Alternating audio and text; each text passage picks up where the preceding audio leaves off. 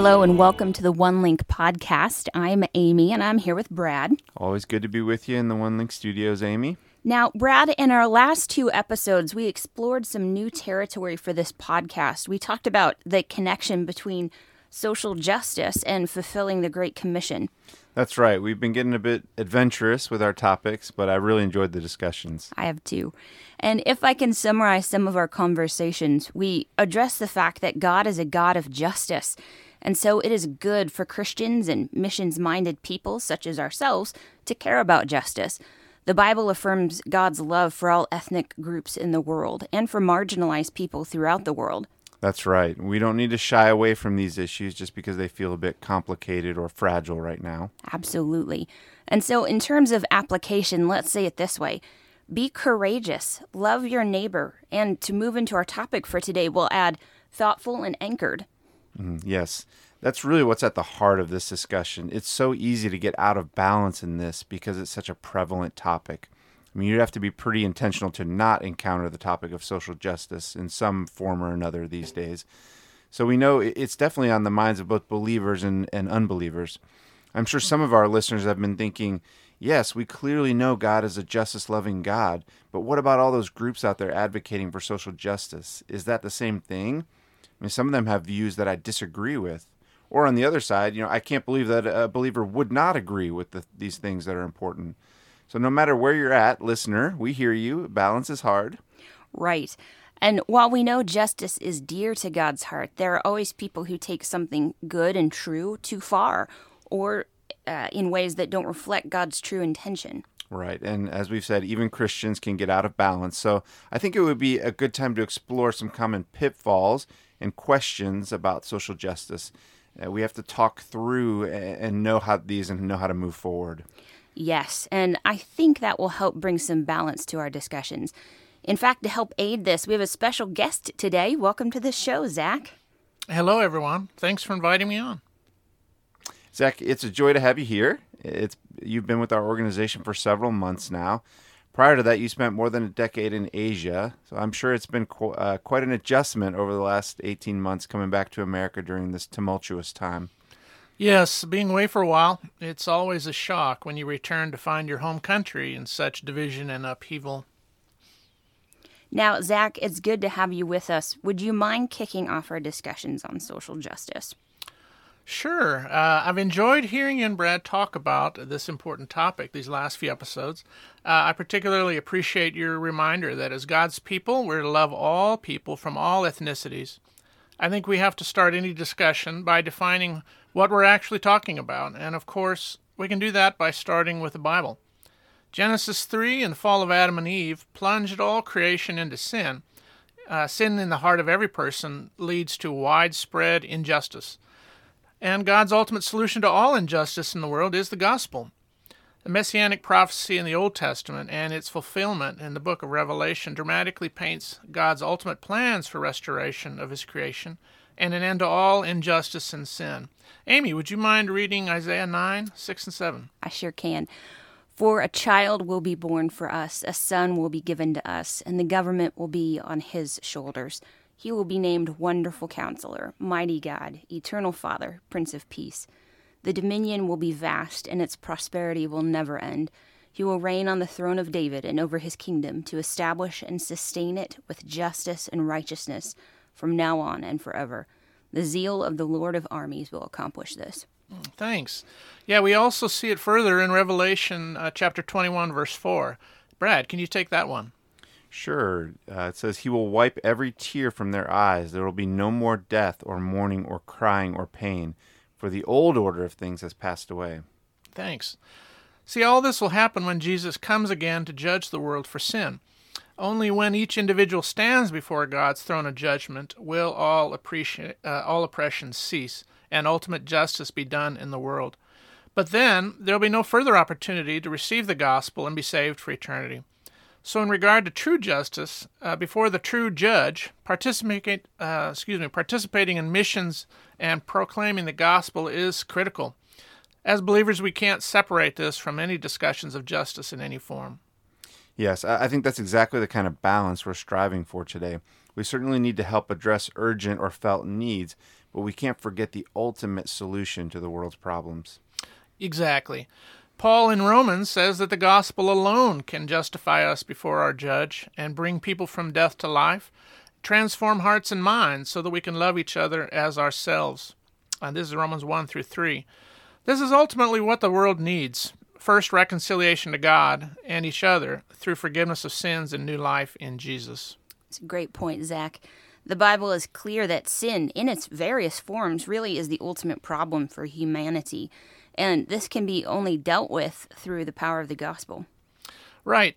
The Bible gives us a picture, some might say a worldview perspective, of what God has been doing throughout history and how He calls us to be His ambassadors of reconciliation. And like we just talked about, we get a glimpse of where all this is going. This is such an important place to begin. And I feel like we need to take a step back, though, because this is such a hot topic.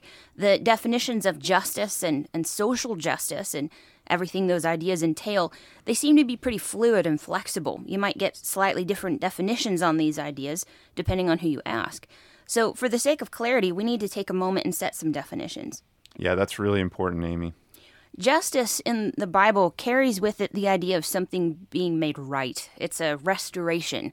Biblical justice from God brings the truth that all humans are created in the image of God and are equal. They deserve to be treated with fairness. It is a condition. Justice is a condition needed for a state of wholeness and of flourishing. When justice is present, people experience shalom, a word that's often translated as peace, but encompasses so much more. Now, Zach, you've already hit a couple of passages that talk about God's heart for justice being carried out. And so here are just a few more. His throne is established on it, we see in Psalm 9, verse 7. Uh, but the Lord sits enthroned forever. He has established his throne for justice. Or in Psalm 33, verse 5, He loves righteousness and justice. The earth is full of the steadfast love of the Lord. And we see he's working toward ultimate justice, like he pointed out to us, Zach, in Matthew 12 20.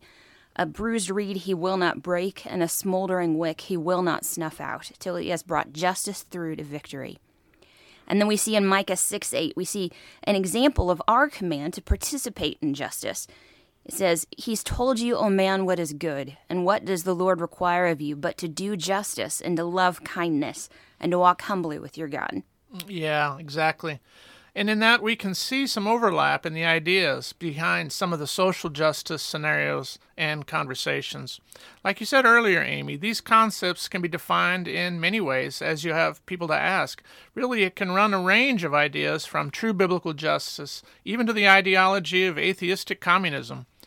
But the modern social justice movement usually seems to circle around some key ideas, uh, which can include one, common good or working towards results that benefit the entire community, especially raising up oppressed groups. Two, distribution or redistribution of power or resources from oppressors to victims to achieve equal outcomes for all people. Think Robin Hood here. Deconstructing government systems and structures that are deemed oppressive. Uh, adoption of a progressive agenda as necessary for our evolving society and seeing traditional viewpoints as oppressive to individual freedoms and new civil rights in things like gender, sex, and reproduction. This narrows the previous point a little further. It's really a call for society to reject traditional family values in these areas. And finally, compassion of all things. This is often used to express a desire for the alleviation of suffering. When we strain these ideas through a biblical framework of justice, of restoration, we can see more clearly why this is such a murky issue, uh, wordplay intended. Nice one, Zach. Thank you, Zach, for the thoughts you've shared. And a question for you, Brad. In light of what we've discussed, do you have thoughts on why this topic, justice in its many forms, is such a murky issue? Well, I can only speculate on this. I think it probably depends on person to person, but but I think it has to do with the fact that these issues have many layers to them, but we often want to boil things down to one simple conclusion. For example, we see racism in the world and we know from the scriptures that this is wrong. So we might be prone to support everything out there that's dealing with the issue of prejudice or injustice. Well, obviously there are some ideas and theories out there that violate scripture. On the other side, we might see a group that's advocating for social justice that has some unbiblical views. So we might be tempted to completely dismiss the idea of social justice. But as we've talked about in previous episodes, God cares about justice, and so should believers. So we have to critically evaluate everything that comes our way in light of Scripture. That's our anchor. But that's a lot more complicated than just saying, do you support A or do you support B? Yeah, well said, Brad. We have to remember, too, that uh, in worldview discussions, ideas have consequences. It's not simply enough to be passionate about the downtrodden. See, we need light and heat, intellect and passion. Many divisions and disagreements come from competing worldviews for what we think will bring about a healthier society. As Christians, uh, we must seek to do the hard work of studying the Word of God to understand a biblical worldview and how it might differ from other ideologies in our world. For the solutions and outcomes will be very different. Modern scholarship has proposed some theories to explain why we still have injustice, oppression, and racism in our society. Some of these buzzword theories you can include such like critical race theory, intersectionality, cultural hegemony, white privilege, Marxism, socialism, etc. You might have heard some of these terms being thrown around.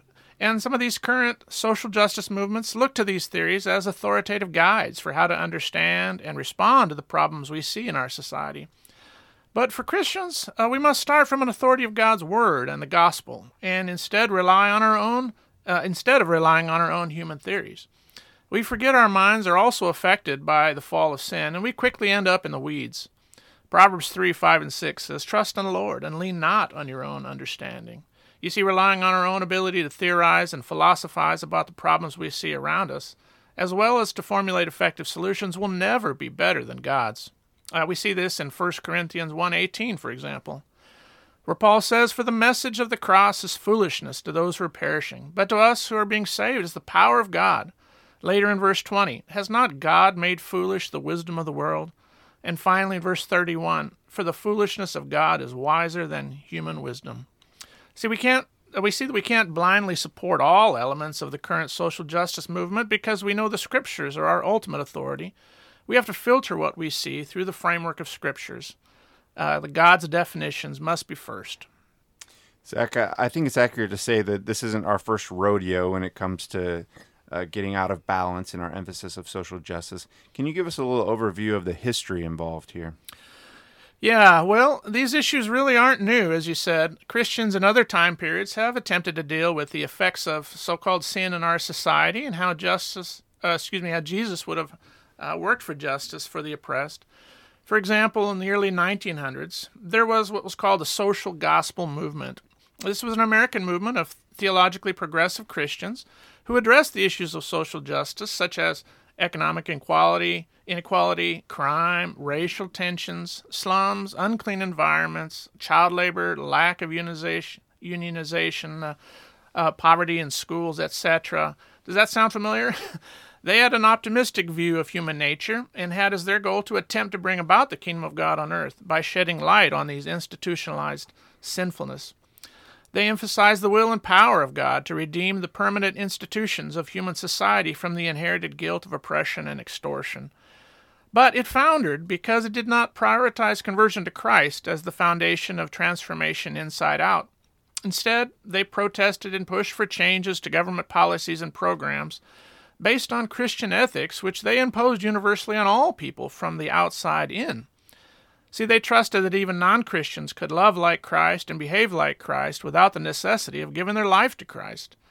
However, the devastation of World War I caused a collapse in this optimistic view of mankind apart from Christ, and the movement ultimately fizzled. We can also see a similar movement of liberation theologians in Latin America in the mid 1900s. They exchanged a biblical concept of salvation from sin through individual conversion to Christ for a salvation of society by economic and political liberation of oppressed peoples. The benefit of history is that we see these problems are not new, and though we have not reached a heavenly utopia, society has advanced in leaps and bounds. This is in large part to an expansion and increase in the number and influence of Christians around the world, and the biblical worldview that undergirds progressive Western society. See, these were all Christians seeking to bring about justice for the poor and the oppressed, and many great things came out of this movement. But we can get out of balance when we define the root problem wrong These people had great motives and great deeds. As believers, it is very right to work on behalf of justice, but we have to do it fueled by a full biblical worldview and theology. You see, unity will not come from tolerating all opinions as equally valid, nor in fighting the right battles for the wrong reasons or with the wrong goals in mind, but rather by recognizing that we all are sinners in need of God's grace, and that peace and justice will come only through transformed disciples of Christ, living out the teachings of Christ. Love God with all your heart, soul, mind, and strength, and love your neighbor as yourself. Right. So, what are some questions we can ask ourselves as we wrestle with the complexities of the world around us? When we're asking, how do I seek justice and love mercy? And should I align myself with social justice movement movements? How how do we plunge in, Zach? Yeah, well, absolutely. There are some questions uh, we need to ask. One to start off is: uh, Does this um, support my, or does my support of the current social justice movement and how they're fighting for justice align with my biblical, worldview of how Jesus went about bringing change? We can also build some skills and patterns of thinking. For example, we've not really delved into it here, but briefly, identity politics are a concept prevalent today that seeks to divide us according to ethnicity or according to oppressed classes with the goal of achieving equality. But God defines us as His equally beloved and precious children. The sin of racism is real, a human term for sinners judging others based on the color of their skin or ethnicity. But if our identity is in God, who God says we are, then that is our basis for looking at others as well. Only when God is taken out of the equation do we seek to solve the problems of injustice in our world with man made political or ideological solutions. But the Creator gives us the answers to life's ultimate problems in His Word. Romans 12:2 challenges us not to be conformed to the pattern of this world, but transformed our thinking through His Word. Another helpful practice is to uh, educate yourself on the issues and worldviews being debated. There are seldom clear cut issues when we seek to integrate our Christian worldview and our responsibility to be involved in building a healthy society. But we must temper our expectations. Bible is clear that only God can restore the Garden of Eden. We trust in no political system nor government leaders to save our broken and fallen world. Only God in His grace through the gospel of Jesus Christ has that power to save. Our identity is in Christ, and our authority for life is His Word. Exactly. We have to be willing to embrace the complexity and to do the work of thinking clearly and thinking well. We can't settle for easy answers that don't recognize the layers that are involved. I mean, to put it another way, we can't allow ourselves to fall into an Instagram theology with the depth of our thinking framed by a picture or a caption. Similarly, we can fall out of balance if we settle for merely a social media presence in these discussions. We really can't get our theology from internet blurbs. Neither can we substitute sharing an opinion, whether it be approval or outrage, for digging into what the Bible says about these things.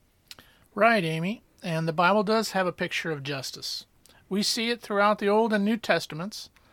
The Old Testament, for example, describes God as a father to the fatherless and defender of widows, like it says in Psalm 68 5. And likewise, Jesus came to set the oppressed free, from Luke 4 18 and 19. We can't miss, though, that there seems to be a dual nature to these descriptions, physical and a spiritual. Certainly, God cares about both body and soul here and for eternity. Our eternal destiny is at stake, and only the gospel can solve that injustice. Yeah, well said, Zach. And perhaps that begins to speak of a common debate among Christian circles. Should we emphasize social justice ministries or put greater emphasis on proclaiming the gospel? You have thoughts on that, Zach? Well, yes. I think it's really important to view it not as a question of one or the other, but rather what's best over what is good our eternal souls have to ultimately have priority over our earthly and temporal bodies. And as Christians, we have to remember something important. We do good deeds because the grace of God and salvation compels us to.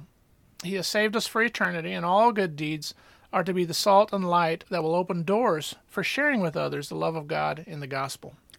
Zach, do you, do you think the most powerful solution to this would be to do both simultaneously? That is to say, to attend to both the physical or more justice oriented needs of people, and then as we do this, proclaim the truth of the gospel. Yeah, absolutely. And to be sure, there are situations in which empathizing a more social, excuse me, emphasizing a more social justice oriented approach can be helpful. For example, I can think of organizations that exist to provide legal resources to help free slaves. That's certainly an issue of justice. And in those situations, taking that approach is irreplaceable. However, we have to remember to keep these questions in the right order. We should be attentive to the needs of people. But we have to remember that only way tr- that true justice can be established is through the gospel. So we could say it this way preach the gospel, and as you go on your way making disciples, work together to make the world a more just place until Jesus comes to bring final judgment and restoration. Hmm. Well, while we're here on that subject, let's zoom in for just a minute on the issue of ethnicity, Zach. Do you have some thoughts on that? Uh, sure. Like I said when we began, I love what you guys talked about earlier episodes about the need to love people from all ethnicities. As we've already talked about today, God loves all ethnic groups equally as his created children. Uh, the scriptures demonstrate that different ethnic mi- people, ethnic uh, minorities and peoples are the consequences of the Tower of Babel in Genesis 11. Uh, there's not superior or inferior ethnic groups before the Lord, only mankind that is corrupted and divided by sin. Uh, in fact, the gospel of the new covenant could rightly be described as the great equalizer and the unifier of all peoples. Jesus' words to his disciples after his resurrection in Acts 1 8 promise that by the power of the Holy Spirit they'll be his witnesses to preach the gospel of the new covenant to the ends of the earth. Yes, and, and I just love where we see in Acts 2 the coming of the, the Holy Spirit at Pentecost. The linguistic division that was brought with Babel is bridged by the gift of the Holy Spirit. Through the gospel, we see that all who repent and believe are given new hearts to love and renewed minds to think like Christ. Yeah, in Christ, a community of individuals transformed by grace and unified, made up of every nation, tribe, people, language, sex, and ethnicity, and everyone is focused not on our own differences, but on glorifying Jesus. The vision for a society of unity and love that many people are striving for, Christian and non Christian alike, is a scriptural ideal, and it's given through the church. And what a stunning and justice filled day that will be. Thanks, Zach, for joining us in wading through these waters. Sure. These things are just too important to not think about clearly or to define well. From your tone, Amy, I'm thinking it's that time again. Yes, unfortunately so. But thanks to you all for joining us, and we'll see you next time. See you next time.